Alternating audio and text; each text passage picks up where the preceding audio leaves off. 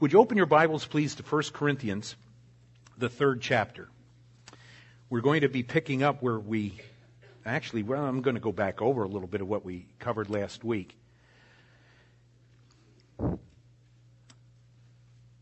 The Lord has established three primary institutions among mankind. The first established institution was that of the family. And when God created Eve to answer to Adam, he created her in such a way that she would be a perfect helper. Now, that word is not a demeaning word at all because that same word is used of the Lord in relationship to mankind. He is our helper. It's actually a very powerful and a very good word to use. Here is Eve, who is created to be Adam's helper, to be involved in procreation of the race, be fruitful and multiply and fill the earth. It is the place in which instruction is primarily introduced. It is a place in which discipline occurs. It's a place in which genuine love that is not dependent upon circumstances or upon responses. It is a place of peace in the ideal. It is a place of safety. It's a place of acceptance. And it is a great institution, which today, as you know, is being denigrated. Uh, it's being attacked by virtue of same sex marriage, which is it's an abomination to the Lord. And, and I, I know that people they, they say, oh, if you say that, you're homophobic. I'm not, I'm not afraid of homosexuals. They don't scare me at all. As a matter of fact, in an appropriate sense, I love homosexuals because Christ died for them as much as he died for sinful heterosexuals. And so it's not a matter of isolating people, it's a matter of dealing with sin, which is sin. And so the, the family is suffering. Uh, I don't know if you noticed this week, but now they're saying that the new norm is having babies out of wedlock. Yes, that's the new norm. Um, people are living together outside of the benefit of marriage, and, and there are all kinds of things that are attacking the home, the family, which was the first institution that the Lord established. The second institution that he established was the institution of government, human government. It was to restrain evil. It was to create a barrier in the experience of humankind's existence that would say your behavior can go this far, but no further. And if you go further than this, then there will be consequences. And the first element of that human government really involved capital punishment. Whoso sheddeth man's blood by man shall his blood be shed. And then that was further explained that there would be times in which a person may end the life of another individual, but it would not be a violation of God's directive. But when a murder takes place, then there is to be a reciprocation of punishment. Well, that then grew into a much broader spectrum in the sense that what it did was it allowed for governments to establish appropriate behavior. And without the restraint of government, if you were in a hurry, you'd drive 100 miles an hour down the road. And in addition to the problems we already have, we'd have a lot more. People would not be uh, concerned about the, the penalty for committing crimes. And so God established the human government to be a very powerful force in man's experience and one that was designed for the purpose of good. And obviously, uh, governments have not always been good. The third institution that the Lord established was the church. It is the institution which he loves deeply. It's the institution that he identifies as the body of Christ. It is the institution that identify or is identified as the bride of Christ. He uses all of these loving expressions to communicate to us just how important the church is to him. Now, the church has also experienced a great deal of denigration. There are people who believe that the church is a non essential part of the Christian experience. I would suggest to you that there is never an occasion in the New Testament where a person is separated from a local church and living in obedience. The local church is an absolutely essential part of God's program because it reflects the body of Christ, which is made up of all believers from the day of Pentecost until the rapture. It is the institution for which the Savior died. It is that body that shows through its life the beauty and the love of Jesus Christ. It is the bride that he will receive to himself when he comes to take us to be with him through the rapture. And so the local church is extremely important. And in spite of the fact that people don't follow God's directives for the family, in spite of the fact that people do not obey the law, there is also the reality that people do not love the church the way the Lord intends for them to. And so he brings thinking back into line with his goals, with his purposes. And we saw that here in 1 Corinthians, the third chapter. I'm going to read the verses that we read last week together again so that we again have our reference point in mind. Chapter 3 of 1 Corinthians, beginning at the first verse. And I, brethren, could not speak to you as to spiritual people, but as to carnal, as to babes in Christ. I fed you with milk and not with solid food, for until now you were not able to receive it, and even now you are still not able.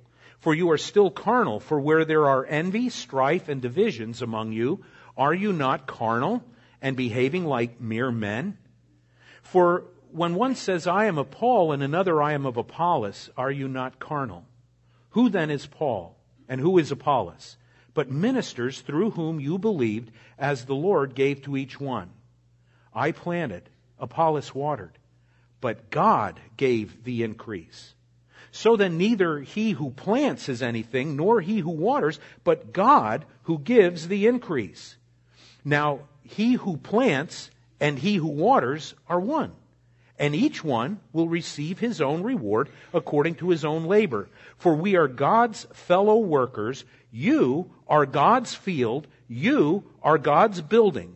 According to the grace of God which was given to me as a wise master builder, I have laid the foundation, and another builds on it. But let each one take heed how he builds on it. For no other foundation can one lay than that which is laid, which is Jesus Christ. Now, if anyone builds on this foundation with gold, silver, precious stones, wood, hay, straw, each one's work will become clear for the day will declare it, because it will be revealed by fire, and the fire will test each one's work of what sort it is. If anyone's work which he has built on it endures, he will receive a reward. If anyone's work is burned, he will suffer loss. But he himself will be saved, yet as through fire. Do you not know that you are the temple of God, and that the Spirit of God dwells in you?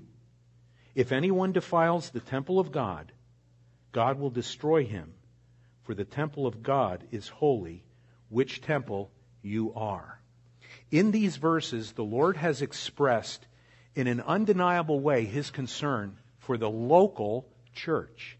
This is being written to a local congregation of believers, just as we are a local congregation of believers here today. His concern is that the church would be mature. And last week, we understood this that the church is people.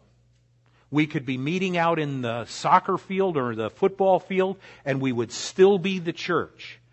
If we were meeting clandestinely in a basement in a house in China, we would still be a local church. So the church is made up of people.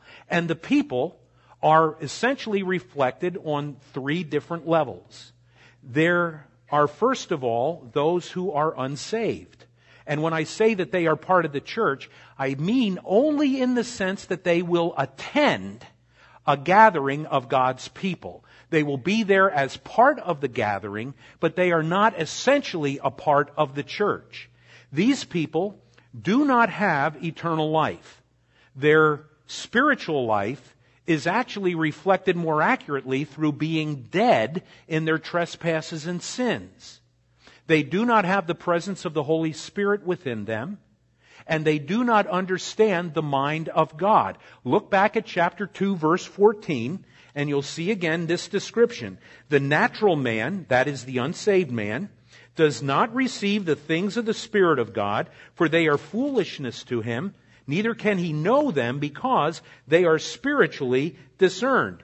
His goals, his philosophies of life, his purpose is not directed by the desires of God, but rather those goals, purposes, and thoughts are directed by personal desire. They are a reflection of what this person is, and there can be an expression of good things from a human level. Unsaved people can love people. They can care for other people. But they have no relationship with the Creator other than they are part of His creation. If you've ever heard the expression, the fatherhood of God and the brotherhood of man, you gotta be real careful with that. God is not the father of everyone. Jesus made that very clear when he spoke to the Pharisees and he told them, You are of your father, the devil. That makes a very clear distinction. These unsaved people are not part of God's family, though they may be part of a church gathering, and, and there may be some here who would fall into that category. There is another dimension, and that involves people who are spiritual. As you look at verse 15 of chapter 2, but he who is spiritual judges all things, yet he himself is rightly judged by no one. These people have the Holy Spirit dwelling within them. These are people who possess, by the grace of God, eternal life, which is a quality of living right now. It is not merely the presence that we would experience with God for all eternity, but it is a whole new level of life that responds to God and His Word. It understands His Word. This, this level of life is essentially the abandonment of self to the point where life is being lived for the glory of the Creator, for the exaltation of His name, for the fulfillment of His purpose. And the thoughts that we have are not directed by selfish desires and selfish goals, but they are thoughts that are directed by the very purpose that God has for His people in general and for each one of us individually. And so the Lord speaks through His Word clearly to those who are spiritual. Now they have the mind of Christ. They can think on the level that the Lord thinks on. They can be kind to one another, but they also have an appropriate and proper relationship with the Lord Himself. There is a third dimension of individual that's identified, and these are identified here in this third chapter. And you'll notice as he begins, he says, I, brethren, cannot speak to you as spiritual people, but as to carnal. This identifies for us the third level of people that make up the church. They have the Holy Spirit dwelling within them. They have trusted Christ as their Savior, and so at the moment they were uh, brought into this relationship with Christ, the Holy Spirit of God took up residence within them.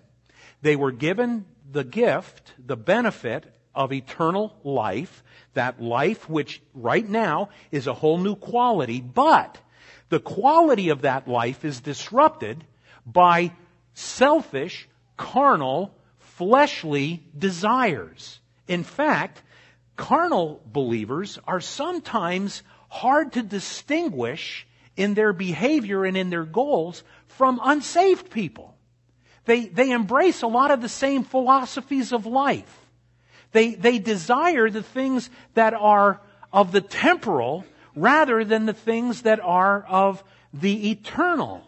And one of the evidences of carnality is the inability to get beyond the most fundamental truths that are taught in Scripture. Paul says, I can't write to you at Corinth as unto spiritual people, but I've got to write to you as if you were babes. You, you, you may have known the Lord for years, but you've never gotten beyond the capability to understand regeneration, which comes through faith in Jesus Christ. You've never gotten beyond the realm of baptism, which in the physical realm identifies a person with Christ in his death, his burial, and his resurrection. And in the spiritual realm, it's the baptism of the Spirit of God that places us into the person of Christ. And then we can say, well, I am in Christ. And whenever the Father sees me, he sees the, the righteousness of his Son. And so I stand before God in righteousness, and I am so happy. And they get no further. They don't understand doctrine. They don't understand the truths of the scriptures that take a person beyond the elemental things. The writer of Hebrews, as we looked last week, tells us it's time to get past that. It's time to stop being factional. It's time to stop making heroes out of people and focusing on the person of Christ. And so he identifies these three. And now he's writing to a church that seems to be predominantly made up of those who are carnal. And there are things that they just don't understand. And so he's going to tell them more. I want you to know that the Lord is very concerned about the maturity of his church. But then there's a whole other dimension that he brings up here. And he tells us this that he is concerned about the growth of the church. Notice how in the verses that follow, he interjects the idea of the growth of the church being affected by the quality of the work that's put into it. And so there is a labor that Paul identifies as being part of causing the church to grow. Now, growth can occur in several different ways. It can grow numerically, where more and more people are introduced to Christ and are responsive to the gospel and they come to know the Savior and they become part of a local gathering of believers. But there's also the dimension of personal spiritual growth that goes on. It takes an individual and causes that individual to mature and develop in such a way that they don't have to be spoon fed, but they can now go themselves to the meat of God's Word and they can understand what God has to say and they're able to systematize in their thinking and in their understanding the truths that God has revealed. And I want to tell you, it takes a whole lifetime and you still feel like you're just scratching the surface because there's so much to understand. And so the Lord says, I am concerned about your personal growth. I got to thinking just this morning, I, you know, there, there, are little things that come into your head. In my head, there's a lot of little things that come. And I was thinking, what makes a successful family? If somebody said to you, what makes a family successful. That's one of the institutions that the Lord has established. What would make it successful? Well, I think the answers would include, but not be limited to this. It would be a home in which the husband and the wife love each other. They encourage each other in their faith and in their walk together. They care for one another. They are concerned about the well-being of the other. And if the Lord introduces children into that home, they will see to it that those children are instructed in the truths that are of eternal value. Not only that their children would come to know Christ as Savior, but they would also grow to understand what it is to be a follower of Christ and to embrace the truths and the realities of who Jesus Christ really is. And it would be a place where discipline would occur. It would be a place where a propagation of the qualities that make people responsible, productive, interactive, they would, they would all take place. And then all of a sudden it hit me. Does a family have to be big to be successful? Can it be successful with just a husband and a wife? Yeah. Can it be successful if there is one child? Can it be successful if there are four children? Can it be successful if it's like the Sevilles who are going to have 12 children? Is that no? Is that the number, Mark? Six. Oh, okay. Six. How far are we now? Six. yeah, it can be successful regardless of the numbers. And then I got to thinking, you know what? Do you know what the average size church is in this country? Depending on who you read, 70 to 95. You say, wait a minute, I know churches that are thousands and thousands of people. No, but there are thousands and thousands of tiny little churches all over the place that are meeting together. Can that little church be successful? Yes, because if that church is doing what the Lord intended for it to do, the numeric value can be overshadowed by the growth value where individuals are growing and then if God chooses he can cause numerics to increase. And there are churches like that literally all over the country the first church that that I pastored little country church in in Wisconsin. Um, I think we had about 90 people or so. There were 30 members when we got there. And uh, it was a great church. We loved it the Lord did bless in a variety of different ways, and including numerically. And but that the, the big issue to me was we saw people growing and loving the Savior and living for Him. So there are different dimensions in which the Lord is concerned about growth. So how then is this growth going to be affected? It's going to be affected by the quality of the work that is placed into it. Well, what kind of work is placed in? Well, let's go right back to the scriptures and find out. There are people who are going to build the church, and again, there are three different types of individuals that are introduced in this process of building. The first is identified for us down here in verse 10. According to the grace of God which was given to me as a wise master builder, or we could put it this way, an expert builder. Paul is identifying himself. He is identifying the fact that he has been called by God to lay a foundation. According to the grace of God given, uh, of God which was given to me as a wise master builder, I have laid the foundation and another builds on it, but let each one take heed how he builds on it. Well, what, what does he tell us here? He says, first of all, there is a foundation that is laid, and that foundation is laid with a specific cornerstone.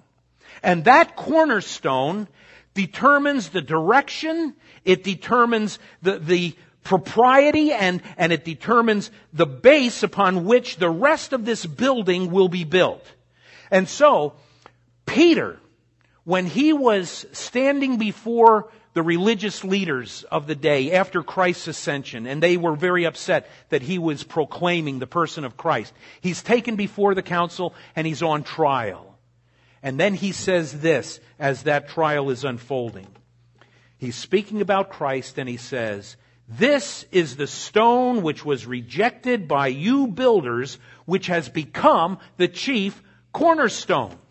Later, in his epistle, he writes this in 1 Peter chapter 2 verse 6. Therefore, it is also contained in the scripture, Behold, I lay in Zion a chief cornerstone, elect, precious, and he who believes on him will by no means be put to shame. So now we begin to recognize that the cornerstone of the church is Jesus Christ.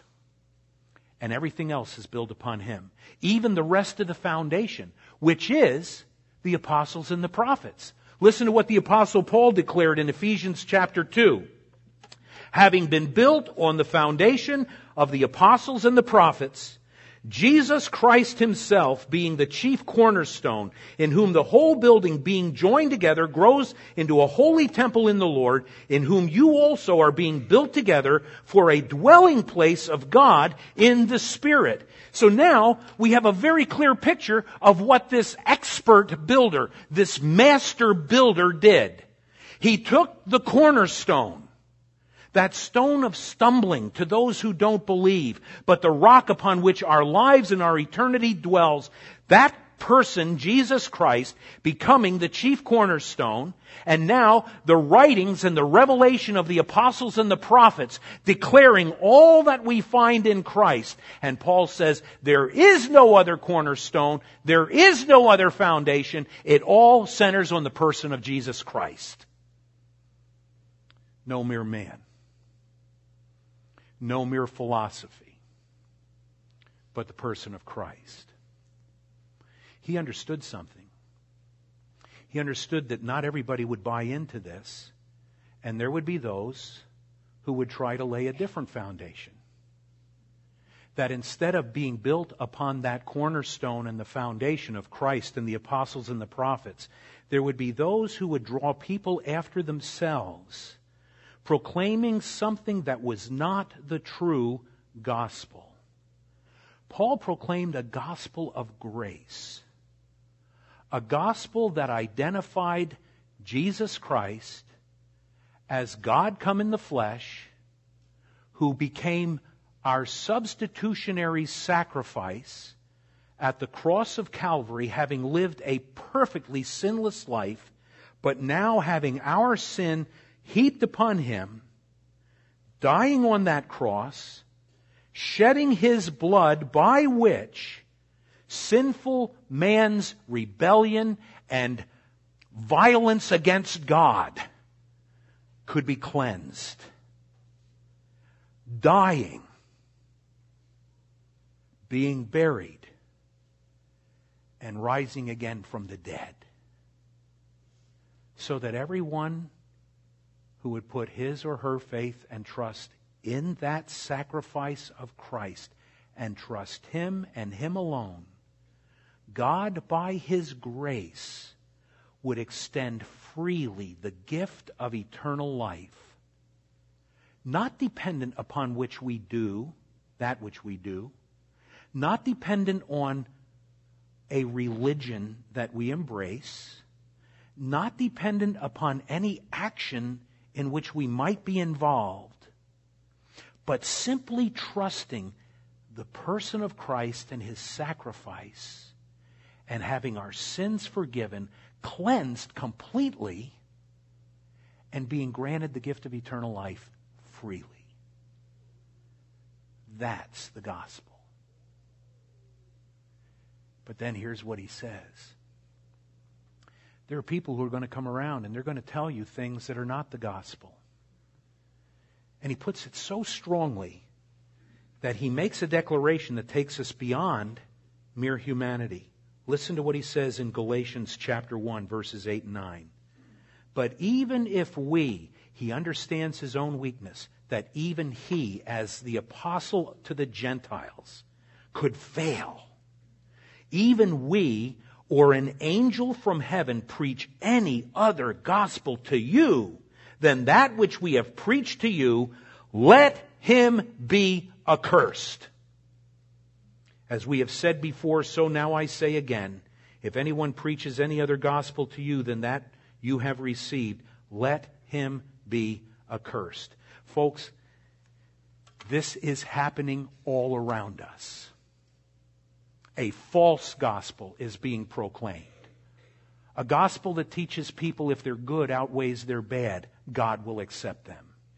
A gospel that says if you do enough good works, God is a loving God, and He is.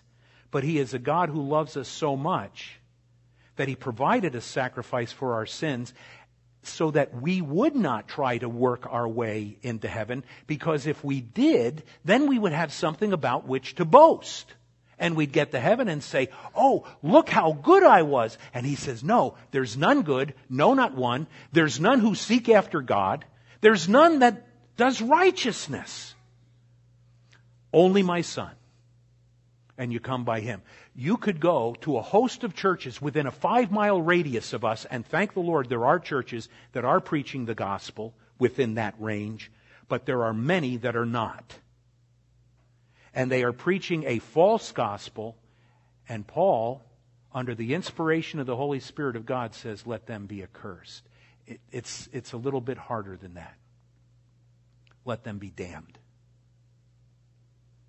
That's how important this message is. And he laid that foundation. And then he says, now you be careful how you build on that foundation. Let's read it.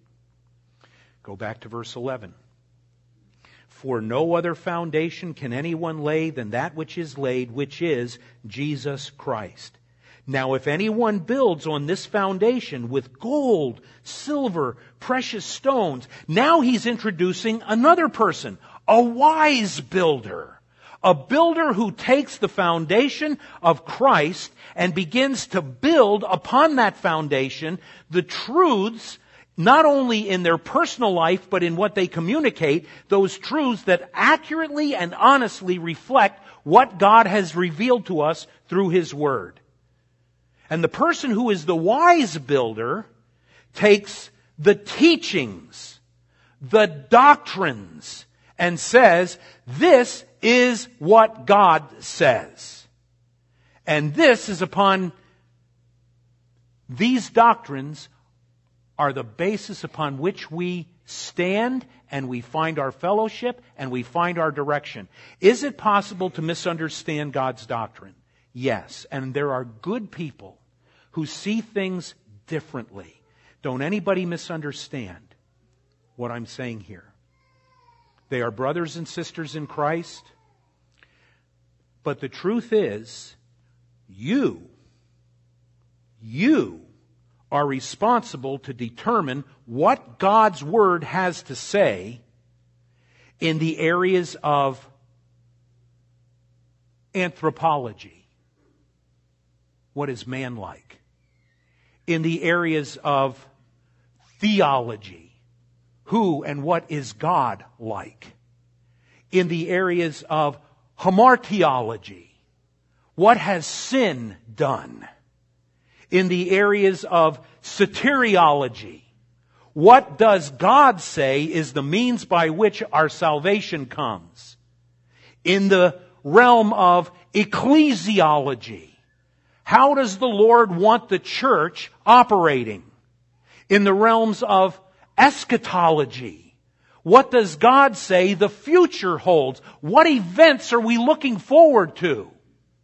And you, and I are responsible to know what God says and to determine where we stand, not with an arrogance, but with a confidence that we have thoroughly studied the Word and we are convinced that this is where God wants us to stand. And upon this we build our lives. say, how does that, what does that matter? Well, let me tell you this my eschatology teaches me that I am looking forward to the rapture. I'm looking forward to the, the trumpet sound and the voice of the archangel and meeting the Lord in the air. I am not comforted by the revelation of the Antichrist, which some believe we will be here when that occurs. I am very confident in the thousand year reign of Christ literally upon this earth as the king, setting his feet upon the Mount of Olives and causing it to divide and establishing a kingdom that is a theocracy, which will be an absolutely perfect kingdom, but against which people will arise because their hearts are still evil and they will try to fight him. And I believe that at the very end, the Savior himself will come and defeat those armies that oppose him, and then there will be a great white throne judgment in which people's works will be judged to show that they're sinners, but if their names do not appear in the Lamb's book of life, they will be cast into the lake of fire, which was prepared for the devil and his demons, his angels. Here I stand. What I believe. And I know why I believe it. And I'm convinced. Does it mean that I can't change my view on things? No, I've changed my views on things. Years ago, I used to believe in what would be considered, I guess you might call it an Arminian theology. I don't believe that anymore. I cannot find a scriptural justification for that. Today, I believe in what would be called, I could use different terms for this, but um, probably the best would be a reformed theology, which focuses on, on the divine sovereignty of our God and his worthiness to receive all praise. So are we willing to change? I hope so. If we find that we're wrong, I was wrong.